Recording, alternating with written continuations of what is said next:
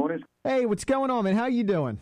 I'm very well. You? I'm I'm I'm fantastic on this Tuesday morning. Uh, want to congratulate you on your new book in stores today. Thank you. I can say I'm, I'm actually holding the book right now. I'm on page 219, so I'm about two thirds through it, and uh, I got to say this is a fantastic book. Oh, thanks very much. Thank you. A lot of a lot of musicians uh, the last several years have written books. Sammy Hagar, Steven Tyler, the guys from Guns N' Roses. What what made you decide to write this book?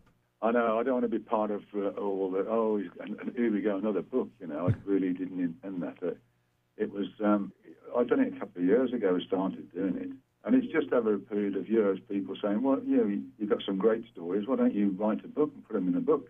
And basically, that's what sort of started it. And I had the time a couple of years ago to do it, and that's when we started reading some of the some of the stories here. I mean, first off, you guys, the, the the pranks and the stuff you pulled on Bill Ward back in the '70s are just unbelievable. What was up with you wanting to set him on fire all the time? Um, well, nothing was up really. It's just we we had a, a little party piece that we used to do, and uh, you know, you you do when you when you're all together, you get bored and you start playing around and you pick on each other, and uh, it was always Bill, unfortunately for him. Uh, but he liked it. I think I really think he, he, liked it. If you didn't pick on him for one day, he'd, he'd, he'd come up and say, is, "Is everything all right?" And you go, "Yeah, why?" He said, "Well, you haven't done anything to me today."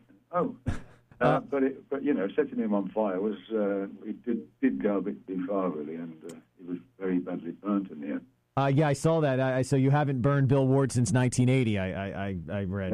yeah, that's right.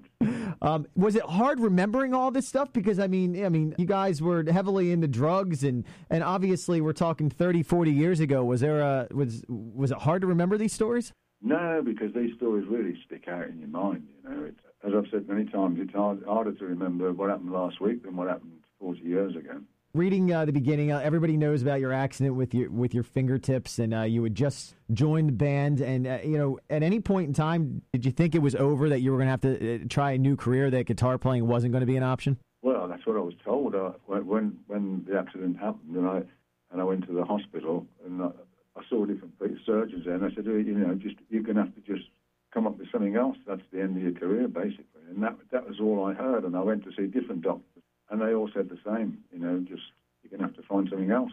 And, and that was it was as cold as that. Well, it's good that, that you didn't listen to them because you've become iconic. I mean, you, you are the guy that gave birth to heavy metal and the riffs and everything. These riffs, they come easy. Do you have to work hard? Do, do you hear them in your head before you play them? I can I, I can hear, them sometimes. sometimes in the middle of the night, I'll wake up with a riff on, on my mind and. Uh, I don't put it down, I'll the next morning I think, what was that riff now? But usually, yeah, I just uh, come up with them there and then. Now I'm just to the part of the book where Ronnie James Dio uh, has left the band. Uh, you're putting out the uh, Live Evil record. Uh, unfortunately, we lost Ronnie a few years ago. Tell us a Ronnie story. What was your favorite thing about him? Ronnie was a real character, you know, he'd, uh, and he wouldn't stand any messing. He, he, he, didn't care how big somebody was or whatever. If he had a beef with him, he'd tell him. And he was very, very straight and some very abrupt sometimes.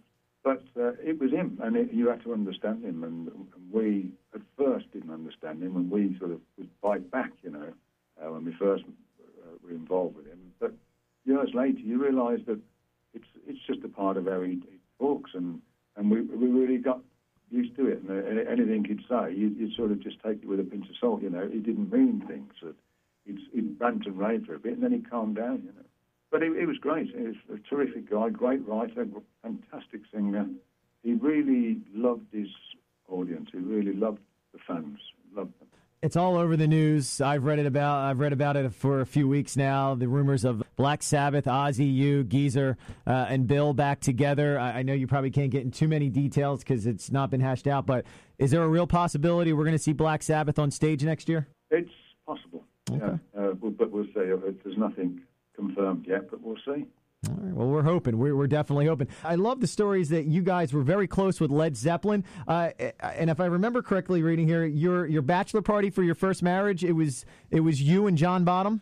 I'm afraid so. Uh, that had yeah. to be amazing. well, it might be from your end. um, yeah, we went out uh, onto a round of clubs in Birmingham on my uh, night before I got married it was all right at first. We went to a few clubs, and then about ten minutes to two, we went to this final club, and he, he goes in and he, he orders twelve bottles of champagne, uh, and he said the, the guy behind the bar, open them all. And I thought, well, oh, he's treating everybody in the club, you know, we're going to have a celebration. And uh, he had them all poured out, and he said, go on, drink them. I went, what, me? He, I said, I'm not going to drink them. He says, you're going to drink them? I said, I can't do that. I'm getting married tomorrow. I'd never make it. He went, oh. And he just went down and drank the lot.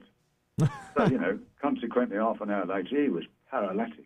And um, we had to take him home instead of him taking me home. Yeah. um, so we had the driver. it was funny because this club that we were at was had a, was upstairs and it was a steep uh, staircase. And the owner of the club was at the top of the staircase as we were leaving. And of course, John grabs him round the neck, and the guy fell down the stairs. And oh god, it was all sorts of oh, you know, he hurt himself falling down the stairs. And then we eventually got John out, out and got him home. and uh, his wife, uh, we rang on the gate. And she answered the, the, the, speaker and said, "We're here. Can you open the gate?" And she said, "Yeah, but he's not coming in the house." oh. She said, "I said, please, you've got to let him in the house. He's not coming in." And, and anyway, eventually we got her to, to open the, the, the front door, and she said, "He's not coming upstairs. He's leaving down there." So we sat him up against the radiator in the hallway and I said, You're not going to make it tomorrow, are you? And, and he just sort of stuck his thumb up, meaning yes. And he, sure enough, he did. he turned up bright as bright as anything. And I was terrible. I felt awful. I got a terrible hangover. And he was he was as bright as rain. Unbelievable. Uh, one last thing before I let you go. Obviously, Black Sabbath had a way different sound than everybody, especially in the 70s. You were creating heavy metal. You toured with bands like Yes and Blue Oyster Cult, Heart, Van Halen, Ramones, Fleetwood Mac. Was it difficult touring with these bands since you guys had such a different sound? No, it wasn't. No, in, in them days, I thought, you, you, know, you had a sort of a mixture of, of, bands, and it was good, I think. We had some great times with, uh, with the different bands. Certainly Van Halen and uh, Boston, uh, Fleetwood Mac uh, we we got on, we got on really well with them, and it was good. It was you could have a, a good time. It was good for the audience to hear something different instead of being all the same sort of thing. You know? The new book is in stores. Tony Iommi, Iron Man: My Journey Through Heaven and Hell with Black Sabbath. Tony, good luck with the book. I'm loving it. I can't wait to finish it. And best of luck, man. It's been great talking to you. Thank you very much. You take care. Have a good one. Thanks, Bye bye.